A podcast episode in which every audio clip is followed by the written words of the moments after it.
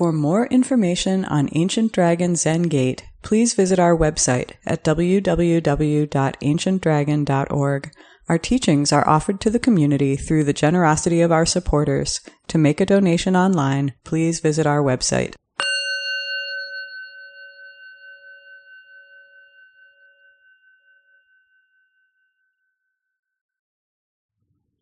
all my ancient twisted karma from beginningless greed, hate, and delusion, born through body, speech, and mind, I now fully avow all my ancient twisted karma.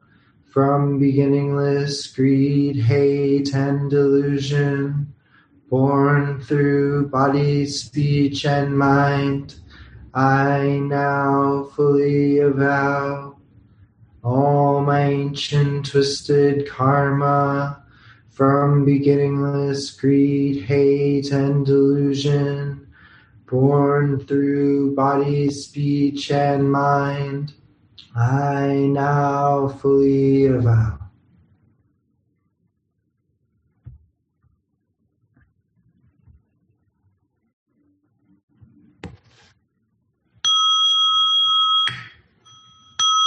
Song of the Grass Hut.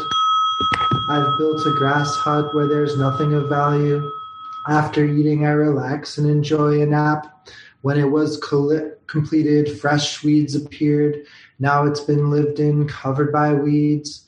The person in the hut lives here calmly, not stuck to inside, outside, or in between. Places worldly people live, he doesn't live realms worldly people love, she doesn't love.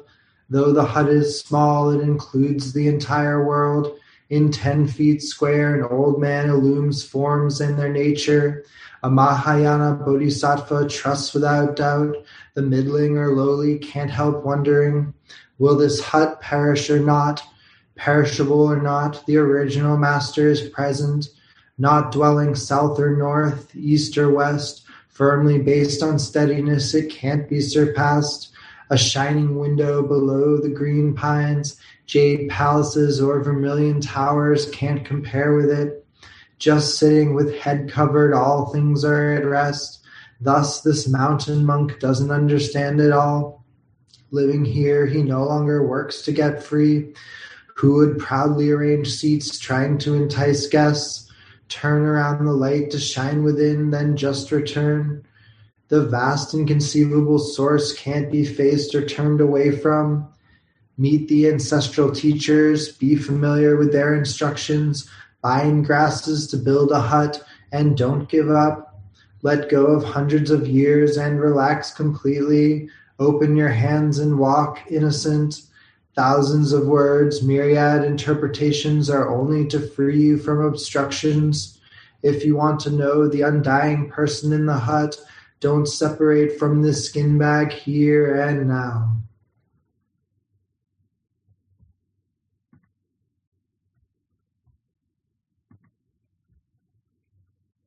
May all awakened beings extend with true compassion their luminous mirror wisdom with full awareness, we have chanted the song of the grass hut. We dedicate this merit to our original ancestor in India, great teacher Shakyamuni Buddha, our first woman ancestor, great teacher Maha Prajapati, our first ancestor in China, great teacher Bodhidharma, our first ancestor in Japan, great teacher Eihei Dogen, our first ancestor in America, great teacher Shogaku Shunryu, the perfect wisdom Bodhisattva Manjushri. May all the Buddhas and Bodhisattvas extend their compassion to the benefit and well being of all sentient beings, all Buddhas throughout space and time, all honored ones, Bodhisattvas, Mahasattvas, wisdom beyond wisdom, Mahaprajna Paramita.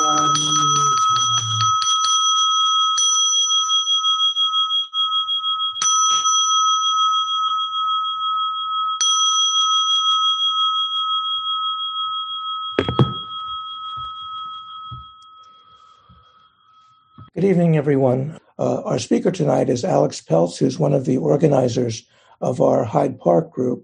And um, just want to say that the Hyde Park group, which is part of Ancient Dragons Zengate, meets Wednesday evenings, uh, Zazen at 6 p.m., and then uh, a, talk and discussion after that. Uh, and it's a different Zoom link than the one that we're all on right now. You can find it, though, if you go to our ancientdragon.org website, and uh, there's directions to how, to get to the link for the Wednesday evening Hyde Park group. So, uh, Alex, thank you very much for being here uh, this evening and speaking to us. Good evening, everybody. It is wonderful to see so many familiar faces tonight. It is an honor and a pleasure to be speaking at Ancient Dragon, as always. Um, what I wanted to talk about tonight was the chant that we just recited, the Song of the Grass Hut, and how it relates to one of the 10 paramitas in our Zen practice, the uh, paramita or perfection of patience. And what does it mean to practice patience? How do we do that?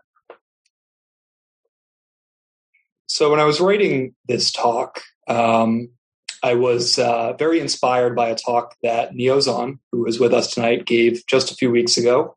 Um, in this talk, he was talking about the Song of the Grass Hut, the Soanka, and it inspired me to think a little bit more deeply about this because uh, I have been just kind of chanting the Soanka on my own for the last few weeks, and I have found it to be a very meaningful chant. Um, it's really kind of sat with me in an important way.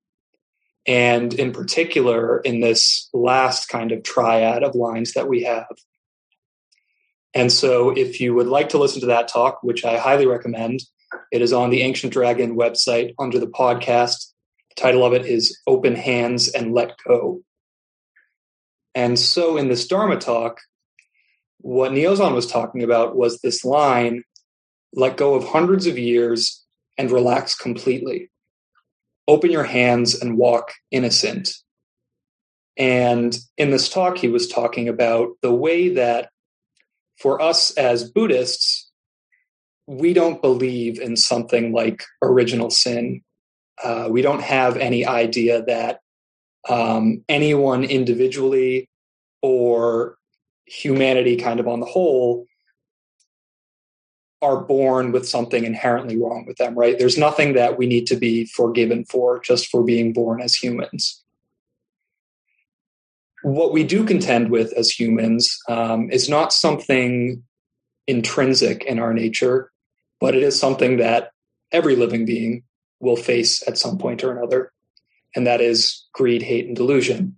Uh, the things that you know we were speaking about in our repentance vow. And so, greed, hate, and delusion. Um, this is not something that is intrinsic to humanity. Uh, we're not born to suffer from these things as some sort of punishment. And yet at the same time, it is something that we will, all of us, invariably face at some point or another. Um, this is just the nature of things. This is what it is to be a living being. And when we're letting go, when we are letting go of hundreds of years and relaxing completely, the thing that we're letting go of is this very greed, hate, and delusion. These things which are not sins, they're not faults, they don't make us bad people necessarily, but they're things that can keep us kind of stuck in unhealthy patterns or stuck in patterns that don't benefit us or benefit others. Uh, so I just want to sit with this line for a second because it really, I mean, it's a very powerful line let go of hundreds of years and relax completely. Open your hands and walk innocent. Let go of hundreds of years and relax completely. Open your hands and walk innocent. And in the, le- the next line of the poem, we jump to this seemingly different idea where the, the chant does, then says, thousands of words, myriad interpretations are only to free you from obstructions. And the question for me when I think about these two lines is what do they have to do with each other? What what are we learning from the relationship between these two? What does relaxing completely have to do with these myriad interpretations, which are only to free us from obstruction? For me, the key that puts those things together, the key that makes it make sense is patience, right? It's this um, virtue, this paramita of being willing to accept whatever it is that may come, being willing to face thusness, to face reality as it is, as it presents itself to us. And this patience is an active thing, it is a practice. It's not like we can be passively patient necessarily. It's something that does take a little bit of effort. So, in this line, thousands of words, myriad interpretations. Um, if you were not aware, this word myriad, when you see the word myriad and it is translated from a Chinese source, like this poem, myriad pretty much means infinite things. Myriad is kind of a key for any possible thing, whatever exists in the universe, infinite things. And it's like in the line in Genjo Koan, where you know he talks about being actualized by myriad things. That's the same infinite myriad. That's the same everything in the universe. So to speak of myriad interpretations, to think of myriad interpretations, this is talking about these unlimited interpretations. Um, any interpretation that you can think of, any interpretation that can be strung coherently together. And I should pause here to note that, as Niozan very helpfully pointed out, um, there is a historical context for these lines. And so, the sort of historical context for this poem, when he's talking about myriad interpretations, he's specifically talking about some of these sort of uh, various interpretations of the Dharma, various interpretations of what the things that we believe in mean. Um, so that's the kind of historical background.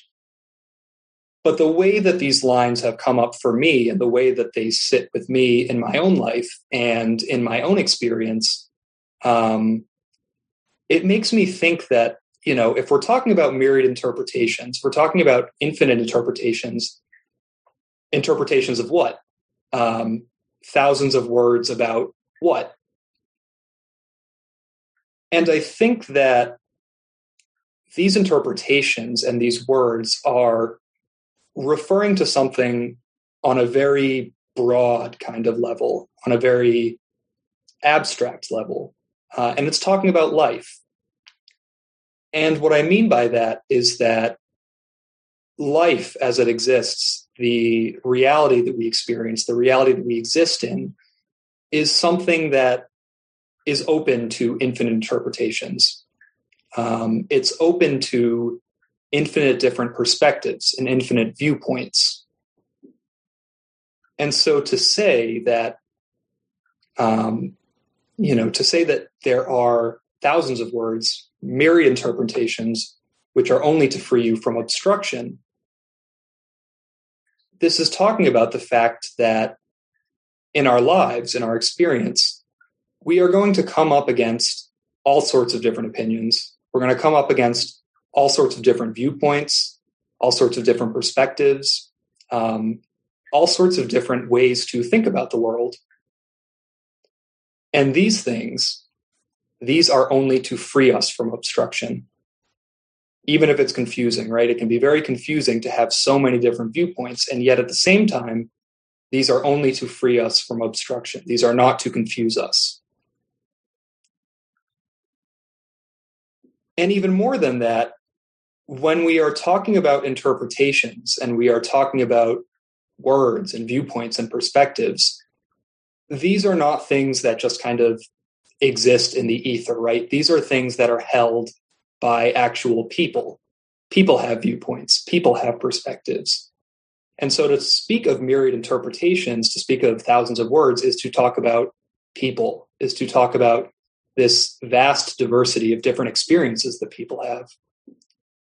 And it can be difficult for us um, to be in situations where there are these differing, excuse me, these differing interpretations sometimes, right? And it takes patience to deal with this. It takes patience to actually come face to face with these viewpoints that maybe we don't understand, or maybe we do understand and we disagree with, right? That might be even more difficult.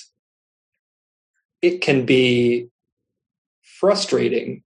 Um, you know, think about a time when you did something or you said something and it just wasn't interpreted in the way that you wanted it to be, right? Um, you know, you tried to help someone out and they took it the wrong way and they got offended or something. It can be very disheartening for us to see the fact that reality is so interpretable, right? There's so much richness there. There's so many different interpretations. There's myriad interpretations. But what we have to remember is that these myriad interpretations are only to free us from obstruction when I think about this word only here, um, the place that my mind goes is, you know, think about you're trying to say something to someone and they take it the wrong way. And so, you know, you might say, I was only trying to help. You know, I was only making a joke. Right? These are only to free us from obstruction in the same way. Don't get it twisted. These are to help us. These are not to confuse us or to hinder us. And this is a powerful thought that this difficulty that we face sometimes, that this incompatibility or this incommensurability that we face, these are things that are to liberate us. These are helping us. And it's also important to point out, I think, that these experiences that we have, these difficulties, in the same way that we are not born sinful in the same way that there's nothing intrinsically wrong with us. In the same way, these experiences are not tests or trials. Um, these aren't things to, you know, it's this binary and you either succeed at it or you fail at it. And I think that it is very easy in the culture that we live in to slip into a mode of thinking um, to slip into an interpretation, I suppose, to slip into an interpretation that when something difficult or something hard or bad happens to us, that this is some sort of test or this is some trial to see if we can do it the right way and rise above it. That's not what this is. These are only to free us from obstruction. These are just there to help us. It's not a binary in that way. It's not something that we can fail at. There's not some sort of gotcha where if we don't, if we are not freed from obstructions, then we end up worse than we were before. There is always another chance. There is always another interpretation to face. There's always another time to try. And this is, I think, what we are talking about in the Bodhisattva vows, right? When we say that Dharma gates are boundless, I vow to enter them. These interpretations that we face, these are Dharma gates. These are the gates into the Dharma. These are the things that we face and we enter, the things that open a path up to us. And what I love about this particular vow um, to face these boundless Dharma gates, these infinite, these myriad Dharma gates, is the fact that there is a commitment there. And it's a commitment that's based on patience. So we're not running away from Dharma gates, we are entering them, whatever they may be. And we are also not promising any particular result, right? Because it's not a trial. We're not saying, um, I will enter the Dharma gate and then I will be a good person. I'm going to enter the Dharma gate and then I reach enlightenment. We're just saying that we will enter the gates. We're just saying that we are going to try. We are going to face them.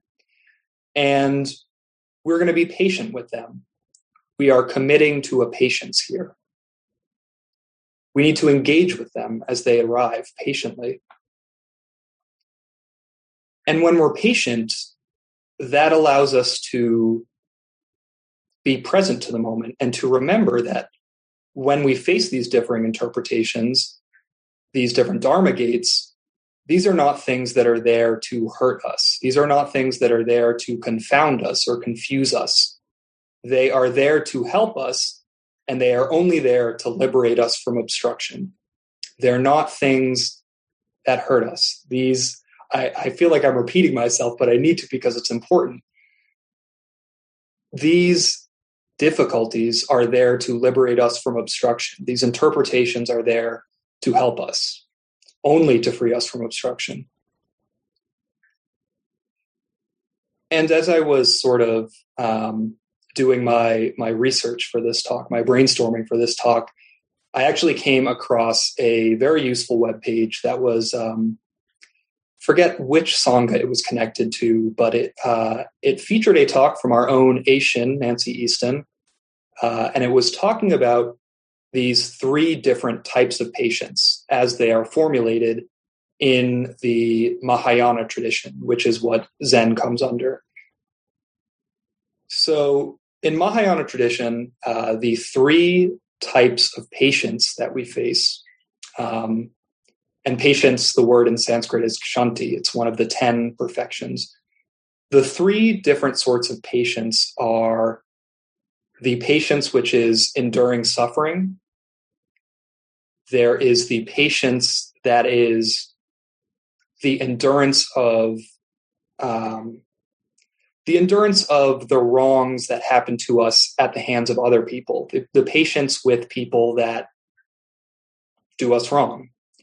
And then finally, there is the patience that in, in Sanskrit, the word is the dharma nidyakshanti, which means uh, you know patience that comes from the dharma patience that comes from the study of dharma and the interpretation here uh, which you know it came from norman fischer roshi on this web page norman fischer roshi explains that another way to think of these three patiences are enduring suffering forbearing suffering that's caused by interactions with others and accepting the truth of life. That's the Dharma Nidyak Shanti. What I like about the way that we can think about it in this sort of three way division is that these are all a little bit different. These are not all quite the same kind of patience, but they do all feed into each other. They do all have a relationship with each other. And there's a sense in which they build on each other right? Because it would be, I think, difficult to accept the truth of life, which is suffering. It's difficult to accept that truth if you don't also have a patience with the suffering that we actually experience in our life. And at the same time, there is a kind of circularity to it where we may have an easier time dealing with suffering in our own lives once we can accept the way that things are, once we can accept the reality of suffering. So these all feed each other. It's not a sort of linear path where you hit one, then you hit the second, then you hit the third. They're all building on each other. And these are all things that are more than just attitudes or emotions or orientations. These are paramitas, these are virtues, these are practices that we need to be active in our effort with. They don't just drop into our lap. We have to cultivate these patients is, and we need to practice them. And the question is how do we do that? How do we practice patience? How do we learn to cultivate these patiences? And so if we look at the last line of the Song of the Grass Hut, the patience sort of, I think, kind of starts to come together here. So the last line of the poem says, If you want to know the undying person in the hut, don't separate from this skin bag here and now. And I don't think there can really be much more of an explicit statement than that. He's saying, be patient. Don't separate from this skin bag. Don't separate from this body. Don't separate from this life. Don't separate from this moment here and now. Be patient. Be present with it. Because if you want to know the undying person in the hut, if you want to get a glimpse at the way things work and you want to see what's going on, you can't go elsewhere. You can't escape it. You can't let your mind wander. You have to be patient. You have to be present. Don't separate from this skin bag here and now. And that can be difficult. Um, I think many of us have this experience with ambiguity, which is painful. It's not easy to exist in a reality where we don't know how someone else might interpret our actions. We don't know whether our interpretation of someone else's actions are correct. We don't even really, at the end of the day, know if there is a correct interpretation for someone's actions. Is there just one interpretation? It's not easy and it's not fun to sit with this kind of ambiguity because for us, and I think especially for us as moderns and as Americans living in the Western world, living in a very kind of scientific, objective society, we want to know exactly what and we want to know exactly how we want to know exactly why. Because we as individuals like to have control. And by knowing these sort of exactitudes, that's how we can determine how to act. When we know what's going on, why it's going on, how it's going on, that's when we have control over the situation. And if we don't know what's going on, if there is ambiguity, then it's difficult to move forward. We don't know exactly what to do because we can't be sure if our actions will have the effect that we want them to have. We don't know if they're going to do the thing we want them to do. We don't know if they will accomplish what we intend them to accomplish. And so, what the Song of the Grass Hut, I think, is asking us to do is to look at this predicament in a different way, is to look at this condition of myriad interpretations and of patience in a different way. And if we can take the poem to heart, in this case, we can transform the experience of ambiguity. We can see ambiguity in an altogether different light. And we can do this by relaxing, by relaxing completely, by opening the hand, by letting go of hundreds of years, by walking innocent when we can loosen our grip on this need to know, on this need to iron out ambiguity, when we can let go of these experiences in our mind which build up this narrative that being unsure is painful and bad, that ambiguity is a bad thing, we can start to see how patience can open this up. We can start to see how patience can allow these experiences to liberate us. It can allow these interpretations to liberate us. We can begin to see that these ambiguities are not things that are in our path to hurt us, and they're not there to test us. And not only are they not there to hurt us or to test us, but they are there precisely for the reason to liberate us. They're not to confuse us, they're to help us get more clear. They're to help us act in a way that we want to act. They're to help us grow. When we're patient, we can accept reality as it comes to us. We can be present with the moment and we can experience thusness. We can experience the moment in all of its intimacy and all of its reality. And we can be confident in our own interpretation among myriad interpretations. And patience is the key here.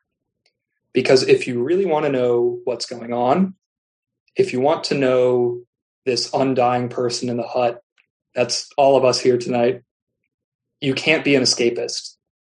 You can't let yourself be distracted by something that feels pleasant at the time, some sort of uh,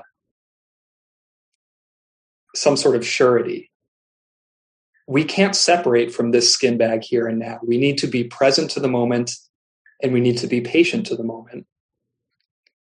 And it's only through this practice of patience that we can begin to see the liberation, that we can begin to understand that these experiences, these difficult experiences, are not a bad thing. They help us. They're a good thing, actually. Thank you.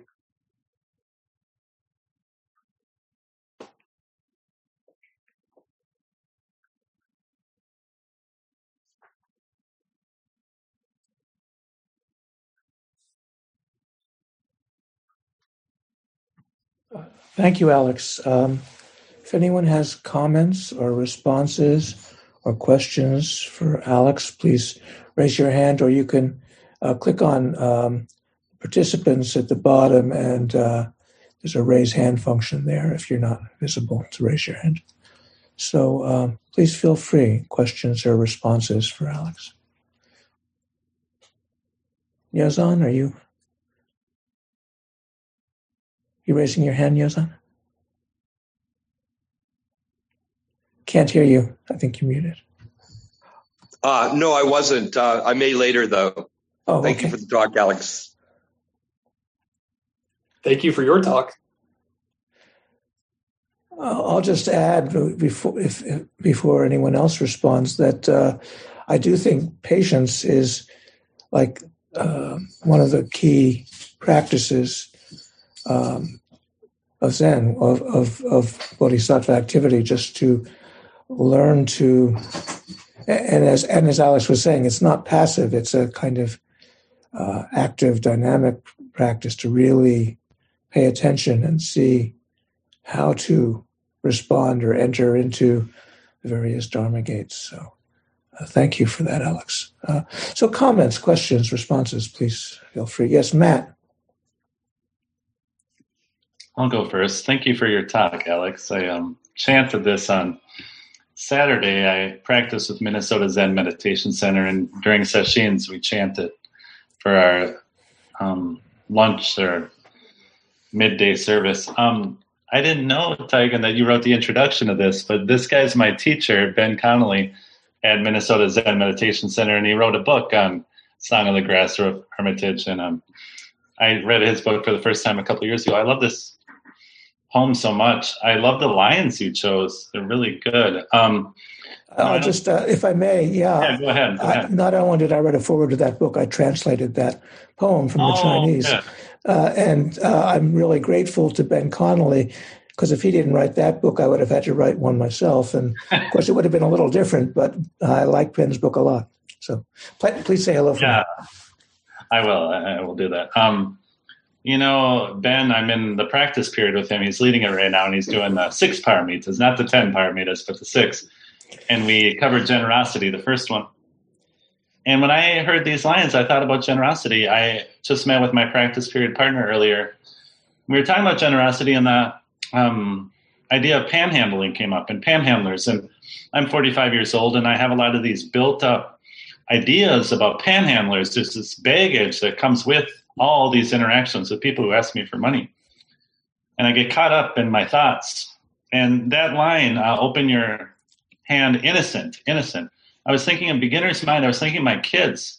You know, I have all these mixed views about panhandlers, but when I see, when we see one on the streets of Minneapolis, my kids, um, you know, they're eight and ten, and they were they would say this when they were even younger. They'd they'd be like, "That person is suffering. That person looks so sad," and just cut right to the core of leaving all that baggage behind and just seeing a suffering individual. Dad, can we give him some money? Dad, can we give her some money?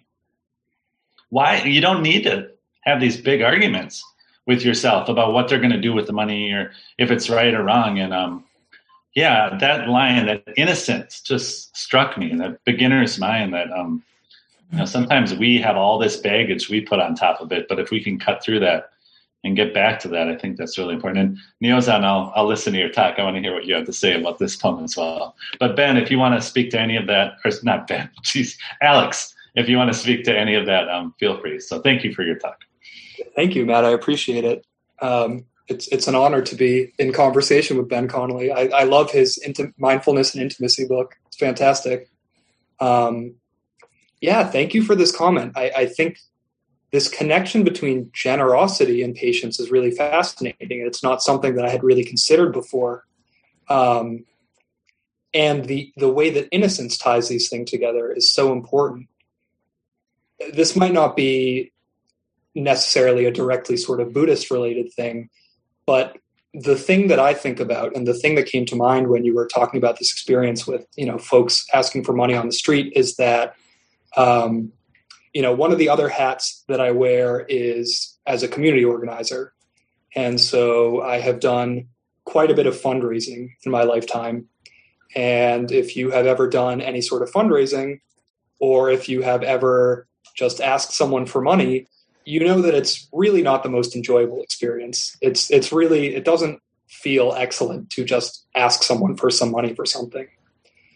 And so for me, I look at it with those eyes where I think if someone is asking me for this, if someone is in the situation that they would ask someone for money on the street, they must really need it. They must, they are innocent insofar as they are a person in need, they are a person who is suffering, looking for help from us. So thank you.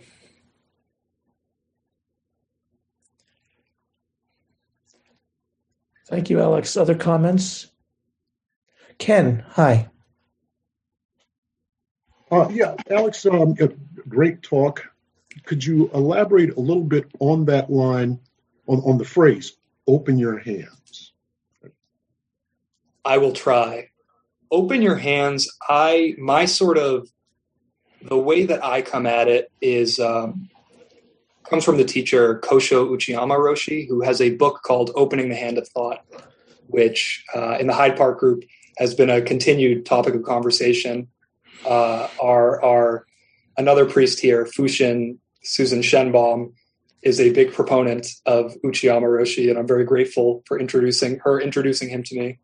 Um, when I think about opening the hand, I think about letting go, about not gripping so tightly, um, which might sound a little bit redundant or obvious, but the sort of metaphor that has always served me and that has always been so useful to me is this classic Buddhist metaphor of, you know, anger as a burning coal. And so when you are, when you find yourself in this position of you are angry or you are frustrated or you're upset or you're you know in whatever mode you might be to hold on to that past when it's necessary. You know i'm not saying don't hold on to it at all but to open the hand is to loosen the grip on that burning coal right? It's to say take a second to say okay let me check in. I notice that I'm feeling really upset right now. And you know what? Actually, it doesn't really feel that good to me to be upset. I don't like feeling this way. And so, what I'm going to do is I'm going to loosen my grip a little bit. I'm going to open my hand and I'm going to let go of hundreds of years and I'm going to walk innocent.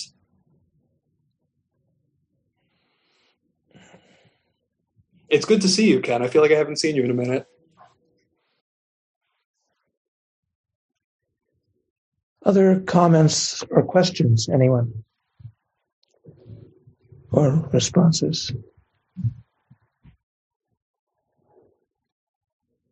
Oh, Jokai.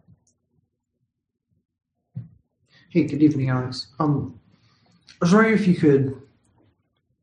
Maybe I'm having a little bit of difficulty understanding, like who the man in the grass hut is, and it seems like that's the that's like the you know thrust of this um, this chant is could you help me understand that a little i can do my best uh, I, I invite anyone who might have more of an idea of who the man in the hut is to please chime in but for me i think of it as something of it's not a metaphor necessarily because we know that there were monks who lived in these sort of little shabby huts. Um, but what speaks to me in this description, what I can sort of identify with in this idea of the person in the grass hut, is this idea of something that is kind of shabby, something that you know it gets the job done, it keeps you safe. It's it's the vehicle in which you sort of interact with the world. And so for me, the person in the grass hut is the fact that I am a being with this human form which is ultimately nothing more than a grass hut. It's this thing that is constructed, it exists, it serves me for a while, and eventually it's going to fall apart. Um, the question is, what is it that I can accomplish in this grass hut? What is it that I can do here and now, given the particularities of this human condition? Taigen, I don't know if you might have more to say about that. Uh, I could uh, speak on it for quite a while, but I'll say to keep to make it as brief as possible. Um, well, first of all, the song "The Grasshopper" was written by Shitou, uh, Sekito in Japanese, who lived 700 to 790, who was one of the important ancestors in our lineage, and also wrote the Sandokai, or Harmony of Difference and Sameness, which is more about kind of the philosophical context and background of the Soto Zen lineage and tradition. To me, the Song of the Grass Hut is about the space of practice. It's not philosophical, it's about uh, the space in which we practice, um, physically and metaphorically. So, with so in the context of uh, actually, Shitou literally built a grass hut on top of a rock. His name his name means on the rock uh, near his big temple where he trained many monks. He built this um, uh, this grass hut, and that's a there is, as you said, Alex, a tradition of it's kind of hermit practice. Uh, Shitou wasn't completely a hermit, but uh, um, the the big rock on which he built that hut is still there in China. I've seen a photo of it. Um, anyway, uh, but the but this song is a kind of description of our space of practice. You could say our zendo, or you know, the space where you sit at home, or uh, maybe even the little Zoom box we're each in, or this big Zoom box that we're all in together. But um, in um, it's not so it's not about inside, outside, or in between, but in the hut, uh, the whole world is present, as he says. Uh, so how do we recognize that we are deeply connected to everything right in the middle of our uh, place of practicing, which is, you know, on one level, just our body, the skin bag, sitting upright, inhaling and exhaling, but it's also our connectedness with each other, uh, with um, all the, the people in our lives who are important. So it, it's a metaphor for uh, this space of practice that is part of what we need to construct together uh, as Sangha to um, support our practice. So I could say more, but maybe that's enough. I don't know if Nyozan, if you want to add to that.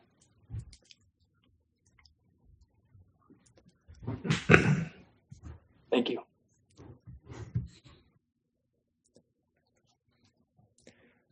Maybe not. Okay. Um, oh, uh, Ruben.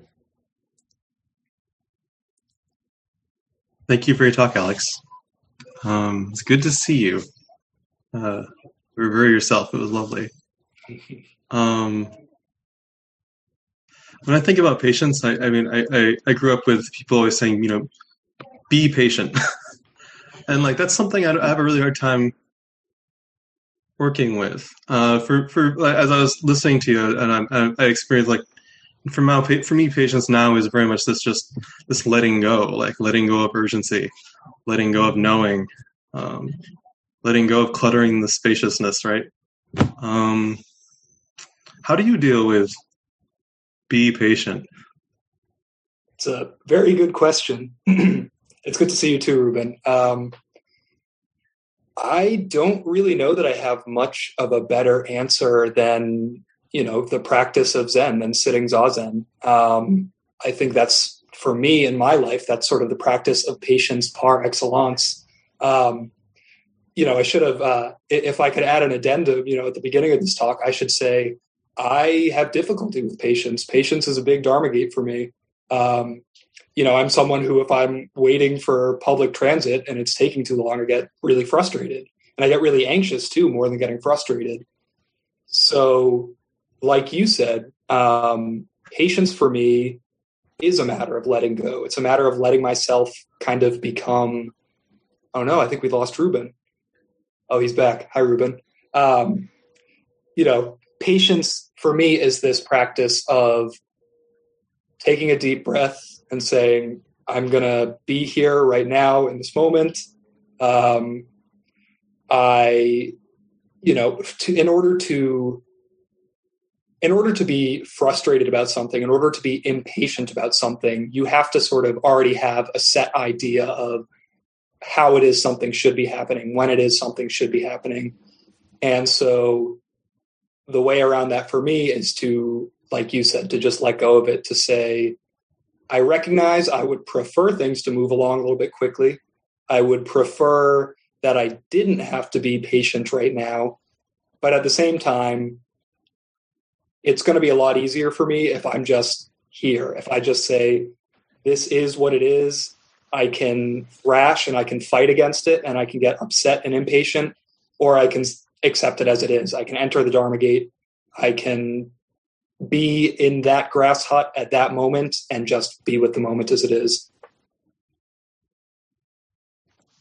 Thank you.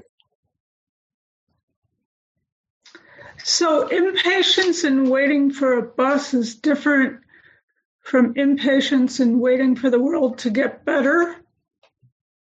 Uh, and impatience fuels my um, activism and in a positive way and energizes me to do things I might not be in the mood to do because they take work or struggle or whatever.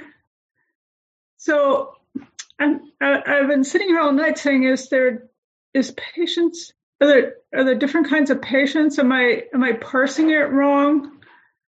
Because I don't I don't want to be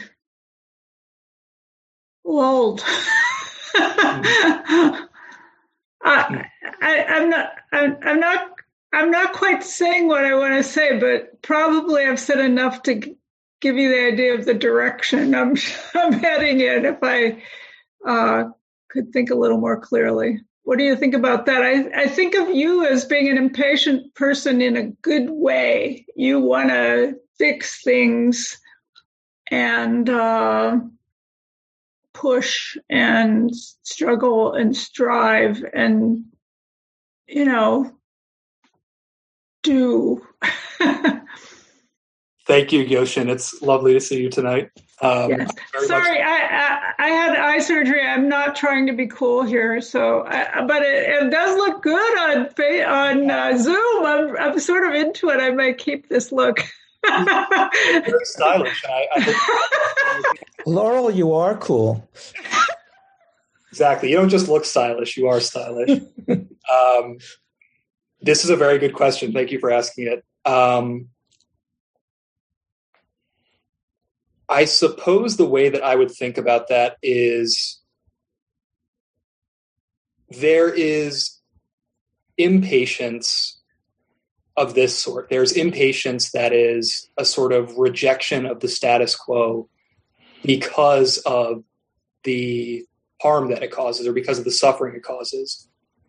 And there's also this sort of frantic impatience, which is the impatience of waiting for the bus stop um, or is the sort of frantic impatience, which is me personally, I need to fix everything right now, or it's all going to go to hell. Um,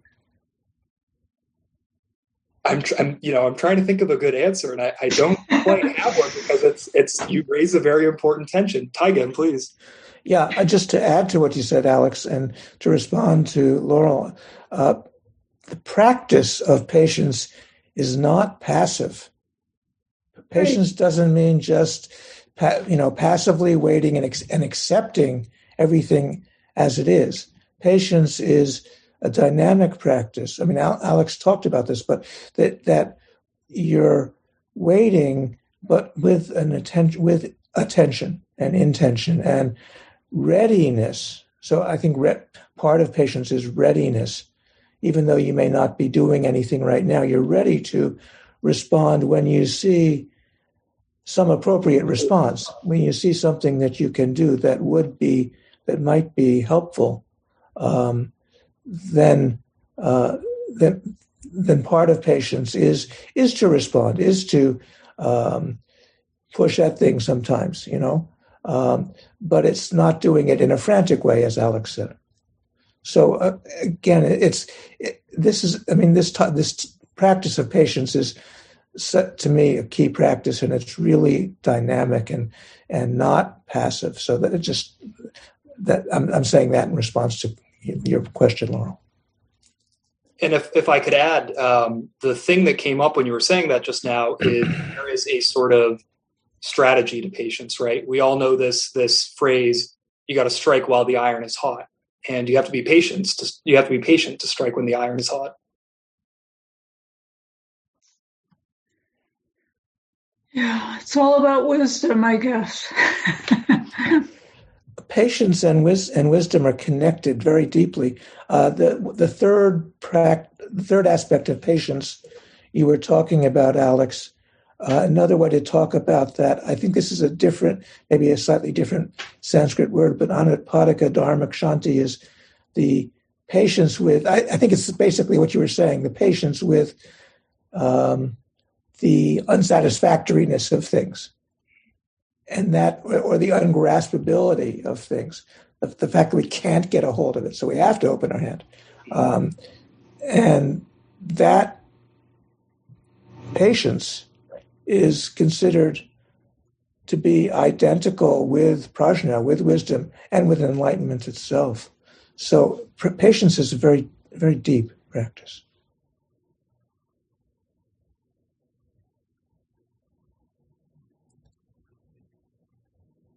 If does anybody have anything further? Uh, it is getting a long time wise, but uh, any other responses? Alex, did you have any further things to say, or anybody else?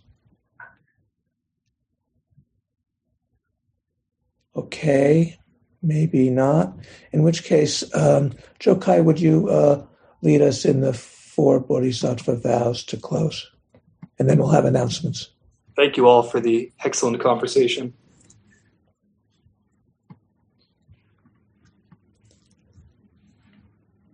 Beings are numberless I vow to free them.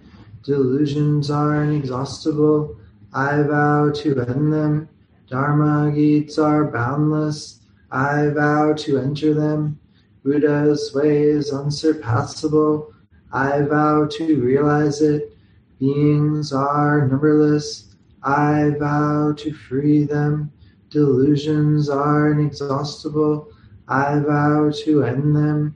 Dharma gates are boundless. I vow to enter them. Buddha's way is unsurpassable. I vow to realize it. Beings are numberless. I vow to free them. Delusions are inexhaustible. I vow to end them. Dharma gates are boundless. I vow to enter them. Buddha's way is unsurpassable. I vow to realize it.